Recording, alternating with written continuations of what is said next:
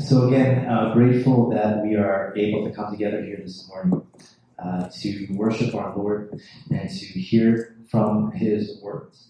Um, I hope you are happy to be here as well.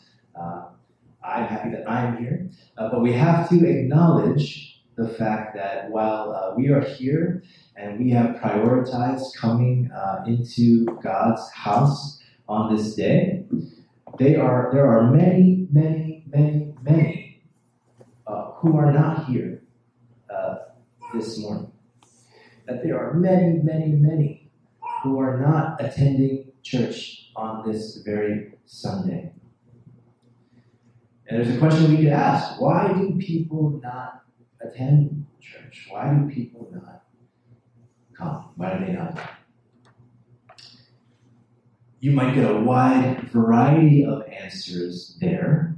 Uh, you might hear that um, church is boring, right? You might get that.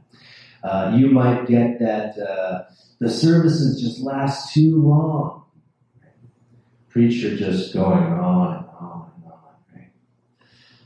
Doesn't happen here, I think. Uh, you might hear that someone um, might say that they experienced some sort of hurt or trauma uh, in their time when they were at church and they don't feel the need to, um, to, to come back.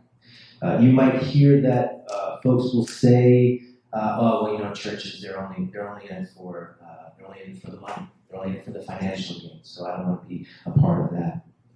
Some will say, I don't like uh, organized religion. Right? When you take religion and you organize it into a church, uh, I don't, I don't want any part of that. Some may say, ah, church, you know, my needs aren't getting met the church, so uh, I don't see any need to uh, attend. You might get any, any number of those answers, but I think one of the most common answers that you might hear to that question is I don't go to church because it is full of hypocrites. It's full of hypocrites. Now, how should Christians respond to such a, a statement? Like that? How should Christians respond to uh, an accusation like that? Well, first, I think uh, we have to start with the fact that we, uh, in many ways, we, we have to plead guilty as charged in many respects. Acknowledge that even within the church, there are sinners who are saved by grace who sin and fall short in all kinds of different ways, including hypocrisy. And the second thing we can do is recognizing that hypocrisy specifically is a sin to which we are particularly susceptible. And our Lord Jesus addresses hypocrisy as we saw, uh, was read in Matthew chapter 6. If you look at all of Matthew's gospel, that word hypocrite is used more than uh, a dozen times throughout uh, Matthew's gospel. So we can take from that that it's an issue that concerned our Lord. Hypocrisy is an issue that concerned him. So what does that mean? That it should concern us also.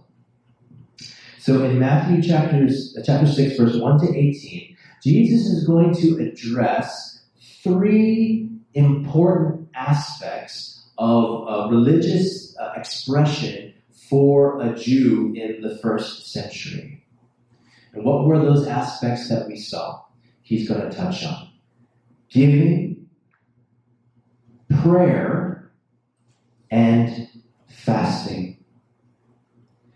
And as we go through God's Word this morning, I think it'll be clear uh, where the heart of Jesus' concern is. Because really, it's going to come down to the issue of motive. Motive. What are our motives? And here's the question that's going to kind of lay underneath and at the foundation of all that we are going to talk about today. And that question is why do we do what we do? Why do we do what we do? What moves us? What moves us to act and behave as we do, especially when it comes to matters of faith, especially when it comes to our walk with Christ, especially when it comes to spiritual things? What drives us? And we have to understand that a desire to get praise from people, that desire, that, that longing to get the acceptance and praise of other people, that is an ever present danger around us. And once again, as we've gone through the Sermon on the Mount, we come to this idea again that uh, what we're really talking about is a matter of the heart. What are our motives? Do we ever stop to ask that question? Do we need to be on guard about our motives? I think very much so, yes, because if we live our Christian lives, if we live our lives, if we live our faith on autopilot, we will have a tendency to veer into hypocrisy. If you look back at Matthew chapter 5, verse 16, Jesus says, Let your light shine before others so that they may see your good works and give glory to your Father in heaven. Let your light shine. Let others see your good works. And now Jesus is going to take three of those you could call good works, right? Uh, giving, prayer, and fasting. He's going to address those. But what happens? What did we read? As Jesus talks about these good works, remember he said, show, you know, let your light shine. And now when Jesus talks about these, these types of good works, we have a bit of a surprise, a bit of a twist concerning how we properly exercise these things. And that shouldn't surprise us now, right? Because we've already seen in the Sermon on the Mount that when it comes to the kingdom, that things are topsy-turvy, that they're unexpected, that they're upside down, that they're turned on their head. And, this is no different here. There's a twist here when it comes to the expression of these good deeds. What does Jesus say? That we're supposed to do them, but with no fanfare. As, as it shouldn't be a show. That it can be best to practice these, to incorporate the practice of these in what? In secret and privacy. That there's benefit in exercising in, in context these, these disciplines in secrecy and privacy. Now, if you think about the audience that Jesus was talking to in the first century, the first century Hebrew ear, Jesus saying something like that, that better to do these things in, in secret or in private. The hearers that heard that on that day, that was no doubt, no doubt shocking to them. Why? Because for a first century Jew, public and visible displays of, of religion were absolutely celebrated. They were celebrated. So for Jesus to say this, it is, it their ears are perking up so we're going to take a look at, at how Jesus uh, incorporates these, these spiritual disciplines and how he talks about it. Giving, uh, prayer, and fasting. We'll start with giving. Uh, Jesus uh, talks about these in verses 1 through 4 in chapter 6. And really, we should start with the fact that we have to watch our motives. We have to watch our motives when we give. When it comes to giving, the Bible has a lot to say about giving. Um, you could call it the grace of giving. In the New Testament, the Apostle Paul dedicates two chapters to this subject in 2 Corinthians uh, chapters 8 and 9. And there you see four principles that are laid out when it comes to giving. And these four principles are very important to us here at this church because when we talk about giving in this church, these four principles are very important for how individuals um, and members of the body of Christ give into the church and give into needs, and how we as a church uh, take from what we have received and and give in terms of need. So Paul uh, in, in 2 Corinthians chapter 8 and 9, there's four principles. And there we're told that we should give sacrificially, joyfully, freely, and thankfully. Sacrificially, joyfully, freely, and thankfully. And we could spend a lot of time just talking about that. But what we see in, in, in, in the Gospel of Matthew, chapter 6, verses 1 through 4, Jesus brings in two additional principles that we can talk about when it comes to exercising the grace of giving. The first principle is this don't give seeking the praise of others. If you go back to chapter 5, verse 20, what does Jesus say? For I tell you, unless your righteousness surpasses that of the scribes and Pharisees, you will never get into the kingdom of heaven. The righteousness that you express, right, that it needs to be an exceeding sort of righteousness. Now, in chapter 6, verse 1, Jesus gives a warning about practicing that righteousness, that exceeding righteousness. And he says, Beware of practicing your righteousness before other people in order to be seen by them. Now, you might think Jesus is contradicting himself, right? He said, Let your light shine forth. Let your good works, let others see them. And now you may be saying, wait, he's saying, don't, don't practice your righteousness in front of What's Jesus saying? The, those last few words there are very important in verse 1. Beware of practicing your righteousness before other people in order to be seen by them. To be seen by them. Those last words are important because they let us know how they don't contradict Jesus' words to say what? Let your light shine before others. Because the issue is what is, is of what? Motive. It comes back to motive. When Jesus says beware here, the first word you see there as beware, other translations might have it as be careful. That construction of that word in the original language is a present imperative, which means that it's a word of command that's calling for us to continue to be aware. Always be beware. Always be careful. Be in a continual state of carefulness. The command here is for constant vigilance and watchfulness regarding our motives when it comes to giving. And Jesus is teaching us that an important question needs to be continually present when we are engaging in. So that is that question. Why am I doing this? Why am I doing these good works? Is my motivation for doing good works like giving and praying and fasting, is it, is it a des- desire to honor God and glorify my God? Or is my desire to gain some kind of approval from men, some kind of applause from men.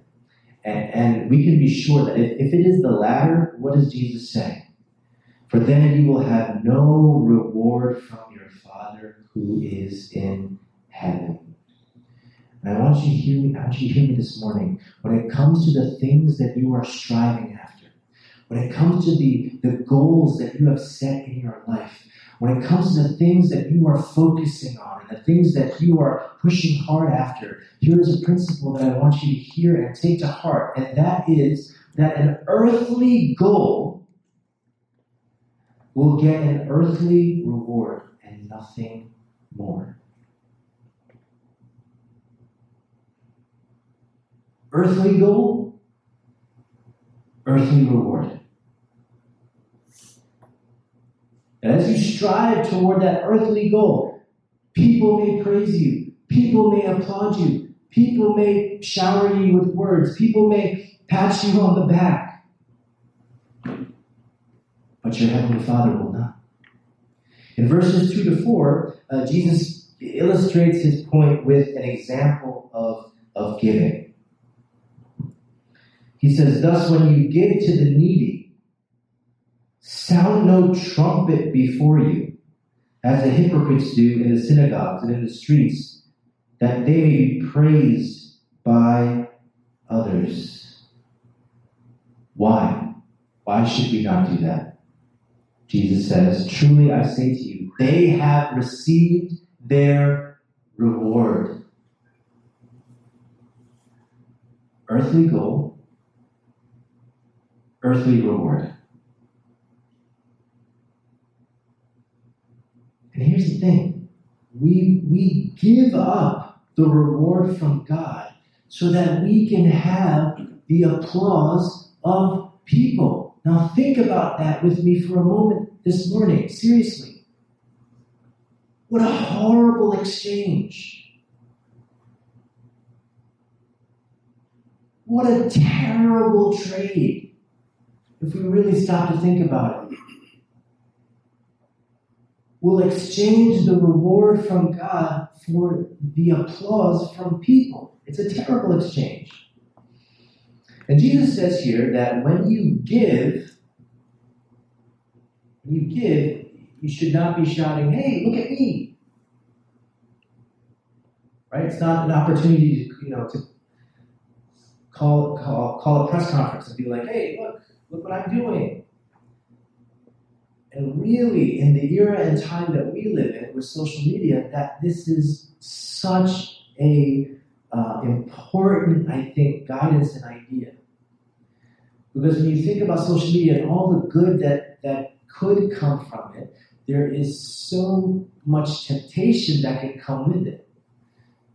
Especially when you consider what Jesus is talking about here. When it comes to social media, social media it is a, a um, incubator of discontent, and it is a breeding ground for self exaltation. And the temptation is there that when we give, that hey, let me let me find a way to, to spread this, to get this out there so people know what I've done. In verse 3, Jesus goes on. But when you give to the needy, do not let your left hand know what your right hand is doing. What an image that is. Essentially saying that don't, don't celebrate your own personal acts of righteousness. And before going on, I think it, it might be important for us to examine and address that word hypocrite. Hypocrite. That word in the original language actually, originally referred to a, a play actor, an actor upon the stage. You can imagine a, a, a theater actor on the stage in, in the Greek or Roman theater. That was the original uh, uh, context of that word. And that word became uh, used frequently in Jewish writings in the Old Testament and the New Testament to begin speaking of the act of pretending. Pretending. And if you think about the, the, these play actors in those ancient ancient times, I, I imagine they were not so different from uh, you know, our actors of the modern day. That they aspired to be what? Receive the adoration of the people, receive the applause of the people. That they lived for the thrill of, of, of what? A standing ovation, of a prize, of an award for their, their essentially pretending.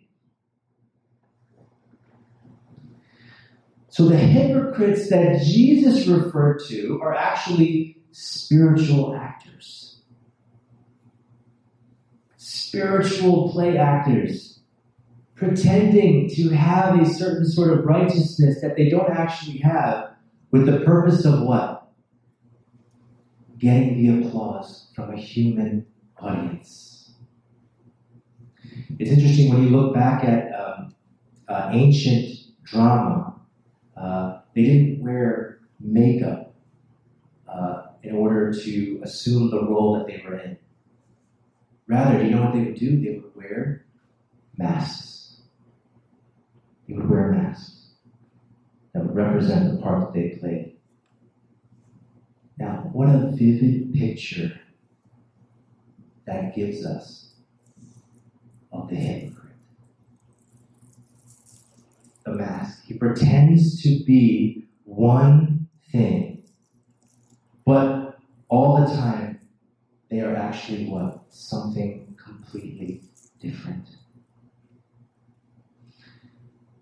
And here's a charge to us this morning. Here's a charge to us this morning. Don't wear a mask when it comes to your faith. It might appear to have some sort of benefit to you, but there is something worth much more that you are actually losing. There is a better reward to gain apart from masked faith.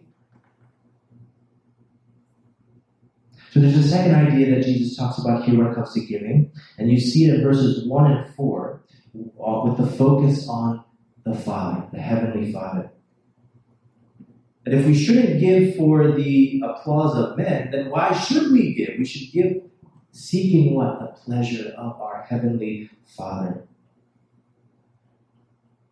That that's where our focus should be. That's where our attention should be. We seek his approval, no one else. We seek his pleasure and his pleasure alone. That the reward is with him. And going back, we've already spoken this morning much about the example of children. But uh, if you've been a child at any point, or you've had children at any point, you think about children and they long for what do children long for with their parents? They just they want that approval from their mother or father. In the same way, we, as children of our Heavenly Father, we should long only for the approval of our Father who is in heaven. So when we give, we can practice uh, giving in, in a quiet manner, in, in secret. Why? Why are we able to do that? because God sees what we give, and that is enough. If somehow others do hear and see of my giving, what's the purpose? It's only to encourage them in faithfully stewarding what God has given them. Not to what? Not to prop me up, not to exalt me or lift me up. When we give, what do we know? Our Father who sees in secret will reward us. But really, if you stop to think about it, what is the greatest reward? What is our greatest reward? Our greatest, most wonderful reward is the fact that we get God Himself That it's great to get a gift. You might get a gift, but it is better that we what? That we actually get the giver of the gift. That we get him for all of eternity as our perfect heavenly Father. That gift is more than enough. It exceeds everything else. So Jesus goes on into verses 5 to 8 and now we are encouraged, we are warned to watch our motives when you pray. It's within this passage here from um, verses 5 through 14 that we have uh, the Lord's Prayer here. And um, there's so much we can say about that. As I mentioned, we're going to actually begin a series on that starting next week. But here, Jesus moves the conversation from giving to a second spiritual discipline, prayer. Prayer. Prayer in its simplest form, most basic sense, is communing with God, conversing with God. And prayer is a child of God talking to his heavenly Father and listening to his Father by his word that the Spirit of God illuminates to our minds. There's something important that we must come to grips with.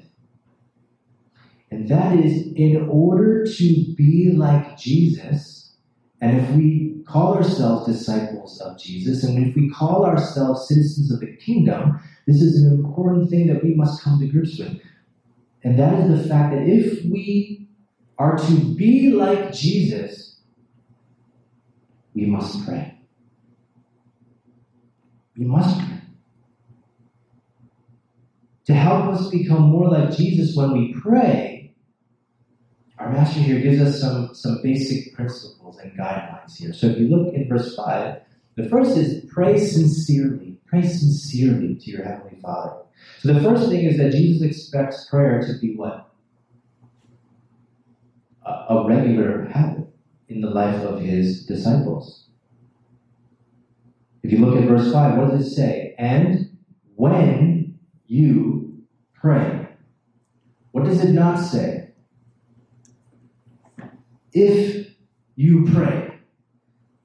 Okay, so we have to start there. When you pray. The idea is that you will pray. Now, Jesus follows this statement with a similar, with a uh, familiar warning here. He says what? That you must not be like the hypocrites in prayer. That don't pretend to be what you're not. Don't put on a show. That a hypocrite would love to flaunt their false spirituality. What does Jesus say? They love to stand and pray in the synagogues and at the street corners. That they may be seen by others, right? Again, what is the motive? What are they looking for? They're looking for the praise of people. This is the reward that they that they want, and Jesus says this is the reward that they receive. They want that, and they get that. And it's this idea that a hypocrite is not sincere when they pray. They pray for show. Now, here's a question that we're examine ourselves, excuse me, in regards to our prayer. So we can decipher whether we're praying hypocritically. And here's that question do you pray markedly differently in front of others than you do in private? Is there a difference? It's a question we can ask. It's a question we should ask as we examine ourselves. If we look at verse 6, here's a second idea around prayer.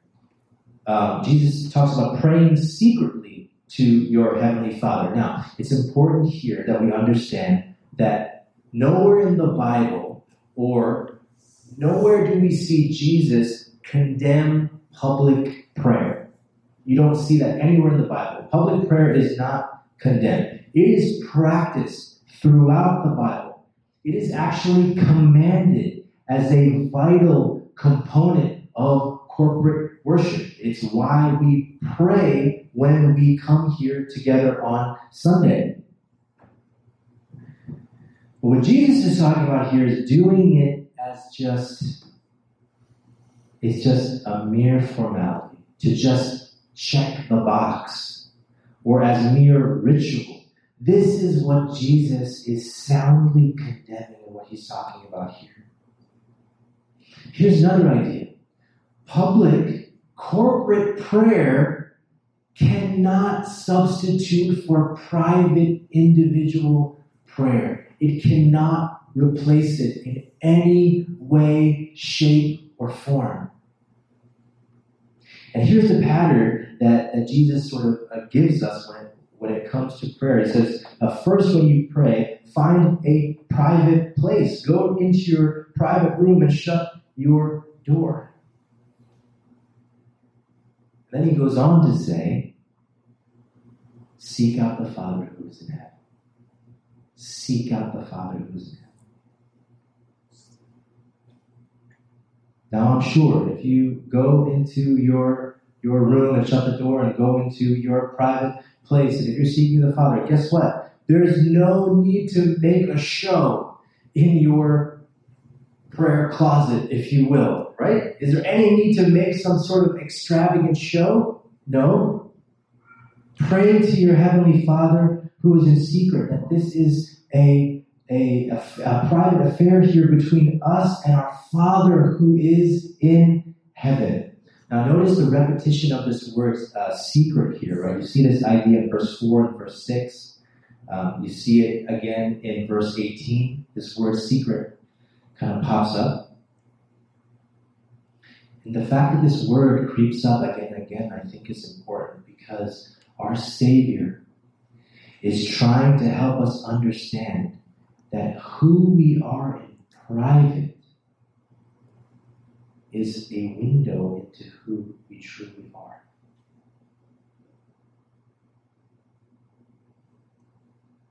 And we've got many questions for us this morning to ask ourselves as we examine ourselves. And here's one more Who are you? Who are you when only God is watching? What are you like when only God is watching? These are questions that are meant to search our soul. These are soul searching questions. And Jesus concludes verse 6 the same way he concludes verse 4 in giving. What does he say? And your Father who sees you in secret will reward you. A hypocrite prays to get what? Just approval of men, the praise of men, a human audience. But a true disciple prays for the approval of a heavenly audience. The approval and pleasure of the Father is all he needs. Is all that he wants. And if you come into verses 7 and 8, Jesus goes on to talk about praying specifically to your heavenly Father. And again, Jesus is condemning speaking senselessly, speaking mindlessly, just saying words for the sake of saying words, just uh, reciting again and again and again, right? There's this comparison here that there, this was the way and the form and the fashion that the pagan people of the time would worship. That as they prayed to their senseless idols, that their prayer actually mimicked that and sounded senseless and without purpose and thoughtless and just repetitive and rote incantation over and over and over again. And, you know, as you think about your own prayer life and how you pray, um, I think sometimes there's an anxiousness that can pop up when, when you pray. Um, if you've ever struggled with, with prayer in your own life, um, and here's one thing I, I, will say to you, I think it kind of ties into what Jesus is saying about this rote uh, repetition and incantation, and, and um, you know, it's just this idea just to slow down. That you can slow down when you pray. And when you think about Jesus, how do you think about when you think about Jesus? How do you think about Jesus in relation to prayer? What do you think about prayer in relation to Jesus. If you look throughout Scripture, you can clearly see that Jesus was devoted to prayer. And if you look at the prayers of Christ that we find in the Gospels, his prayers are not some memorized thing that he recites at, at a certain time in a certain place if you look at the prayers of Christ, they were, they were intensely personal. Oftentimes they were spontaneous. And always, and always, they were an expression of his deep communion with his Father. Therefore, what, is, what does Jesus say here? And when you pray, do not heap up empty phrases as the Gentiles do. Different translations will say, when you pray, don't babble, or will say, use vain repetitions. Jesus is saying, don't pray like the, the, the, the, pagan people that you see around you, right? All those other people of that time place, the other religions who would have their, again, their senseless idol. They were praying senselessly to a senseless idol. He says, don't speak nonsense over and over. And the other thing, many words do not equal a sincere prayer. That there's not somehow extra credit for the amount of words that you can utter and get out in a prayer that you can slow down. Your volume of words are, is not going to enhance your prayer.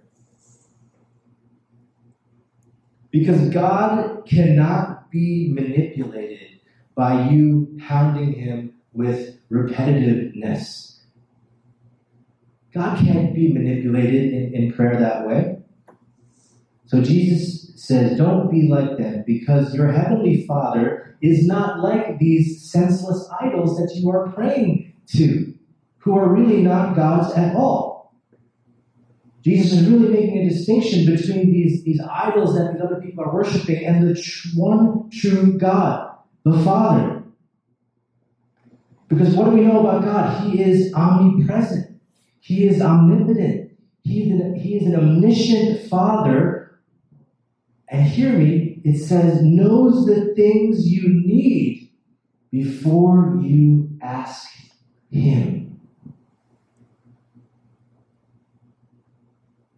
That He is aware of your need.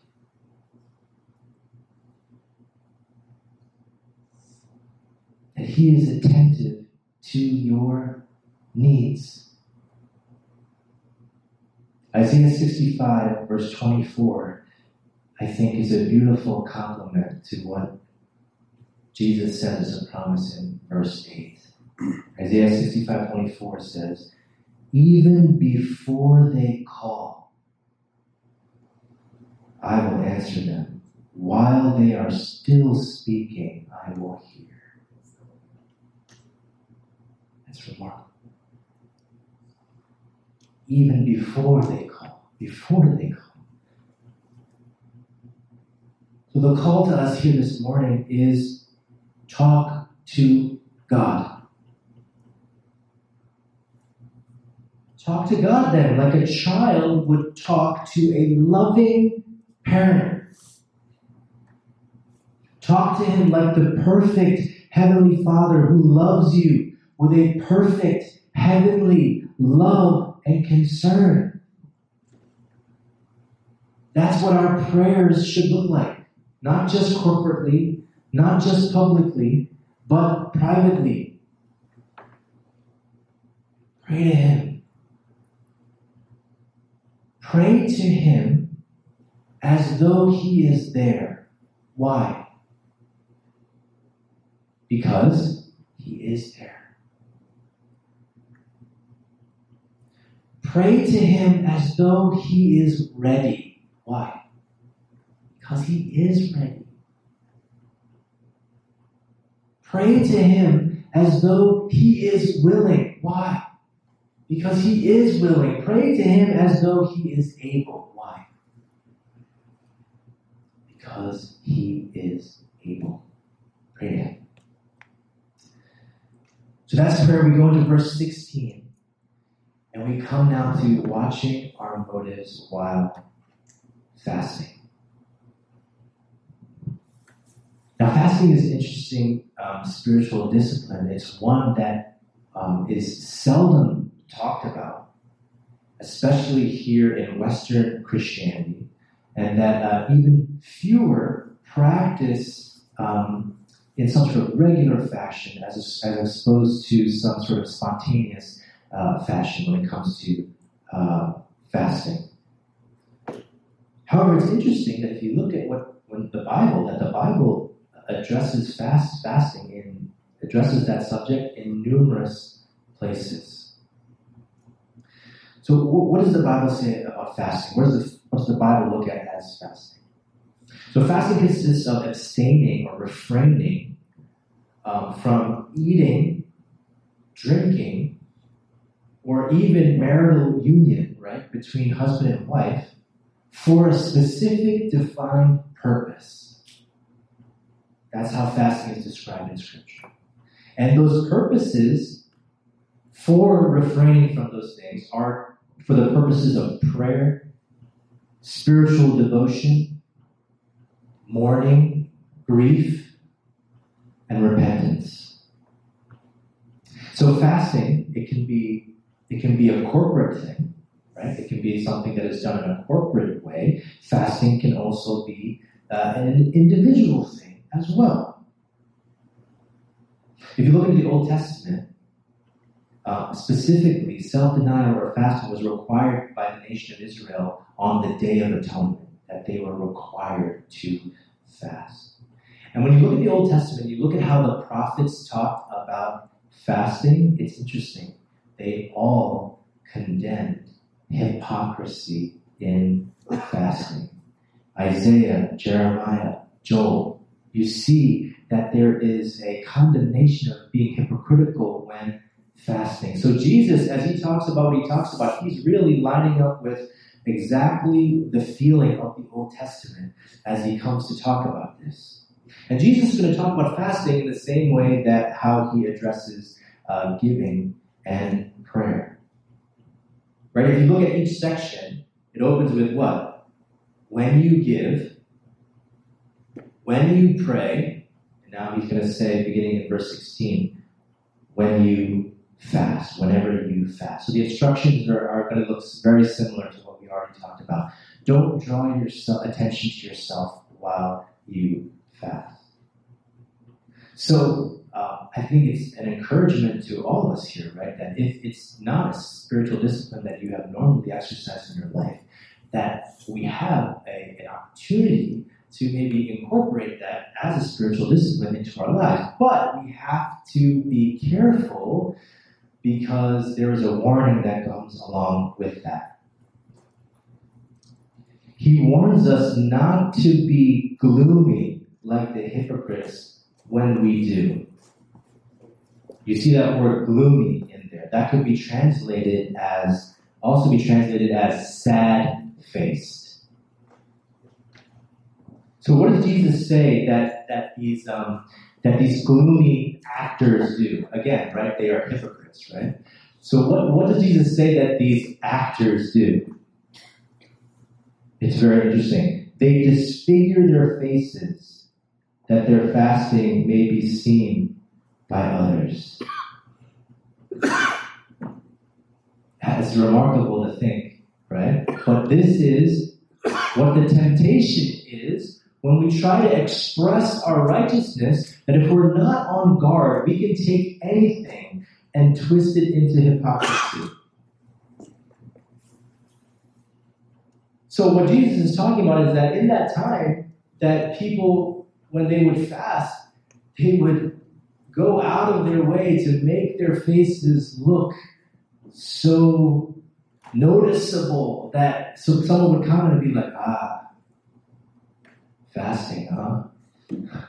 They go, yeah, fasting. Right? I mean, it's just it's remarkable to think. It's silly to almost think about, but it's not silly because this is where our hearts go if we are not on guard about hypocrisy. Right? They're fasting to make a show for men. Their interest is in the approval of men, not the approval of God. And again, Jesus says that they want a reward and they get that reward. Again, earthly goal, earthly reward. Heavenly goal, heavenly reward. And the idea is that, that the way that they are twisting fasting and being deceptive about it, um, the people can't tell, right? The people look at them and go, man, they are really, they are really go, getting into it with this fasting thing. People can't perceive it. But What about God? God sees through it. God sees it clear as day. See, God sees beyond the externals. He sees beyond the actions, and He sees in the heart.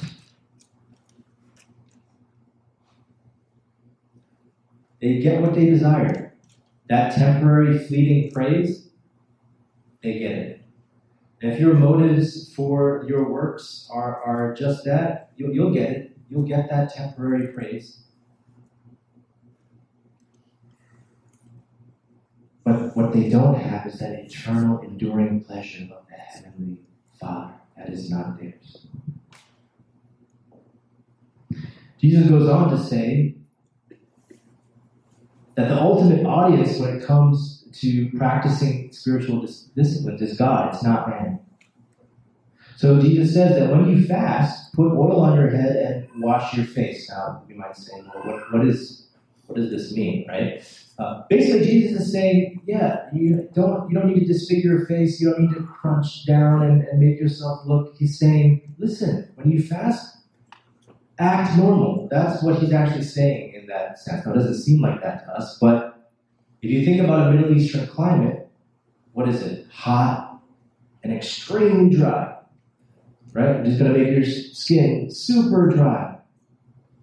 So Jesus says, hey, do what you normally would do. Take care of yourself the way you normally take care of yourself.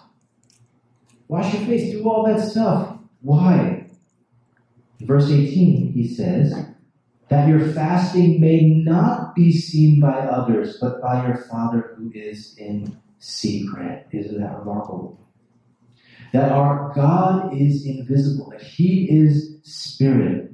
And hear me this morning, you may not see Him with your physical eyes, but know that He certainly sees you. And we can never forget that He sees everything and that is His opinion that matters most. The Lord's promise to us all is that your Father who sees in secret will reward you. The Father in heaven who sees the silent gift. The Father in heaven who sees the private prayer. The Father in heaven who sees the unnoticed fast will bless you.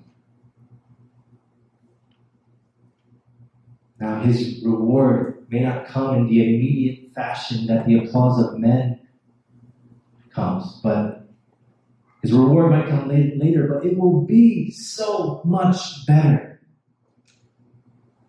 And when you are in a relationship with Jesus as his disciple, that there is a fullness of life that you have now, but when you join him in eternity with your heavenly Father, we can only imagine the fullness of life that will be.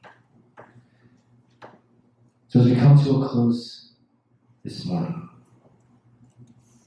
when you think about these spiritual disciplines that we talked about giving, praying, fasting the first place we must start is that there's an expectation that as Jesus' disciples that we will be doing these things. So Step one is to examine our lives. and If, if these disciplines aren't present in our life in some sort of way, we need to examine our lives and, and think about how we can incorporate them. But as we go beyond that, we must understand that these disciplines should not play before an audience of many people. That they should be before an audience of one, our Heavenly Father. He sees every action and knows every, hear me this morning, he knows every motivation of your heart. That He and He alone is the one we should concern ourselves with. That He is the one that we should seek to please. As we are here on this week after Easter, if we look back as we had celebrated this past week, that this was Jesus' way. This was the way of Christ. Think about how he made his way to the cross. He made his way to the cross. For who? For the salvation of who? Hypocritical sinners like me and you. That Jesus clearly understood that all that matters in life is that we please God. And our prayer should be that our Heavenly Father, in grace and mercy, that He would help us learn this way of Jesus. Because really, it's the difference between pleasing people and pleasing God. It's all going to come back to examining our motives. You cannot live a Christian life on autopilot. We must be examining our motives, asking the question, why am I doing what I am doing? If there's any disconnect there, we must, we must, we must come before God in repentance.